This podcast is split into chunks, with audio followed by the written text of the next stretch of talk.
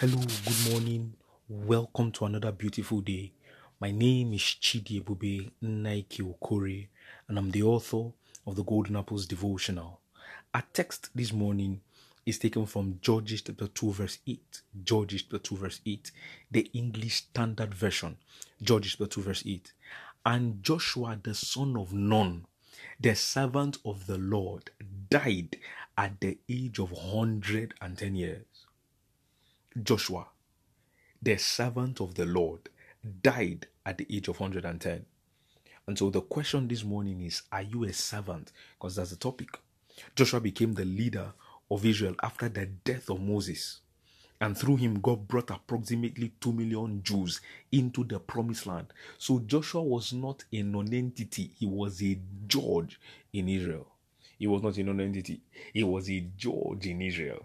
It was him that God used to bring the children of Israel into the promised land. He was a celebrity in his own right.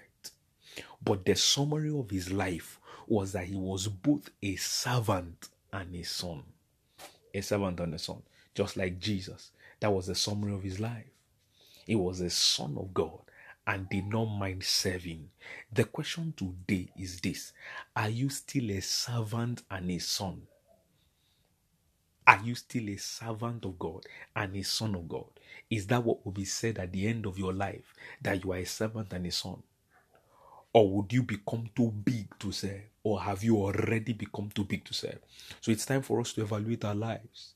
Are we still operating? It says, like a son with the father, he has served with me. So sons serve, sons are given to service.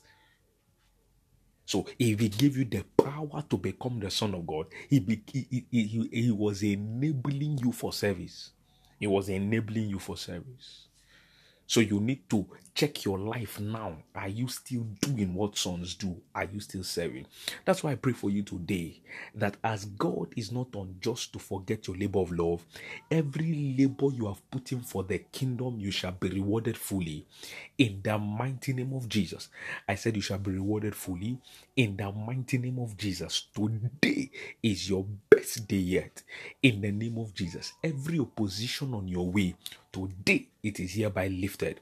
Every barrier is hereby lifted. Every opposition is hereby destroyed. In the mighty name of Jesus. Go out there and have a blessed day. God bless you.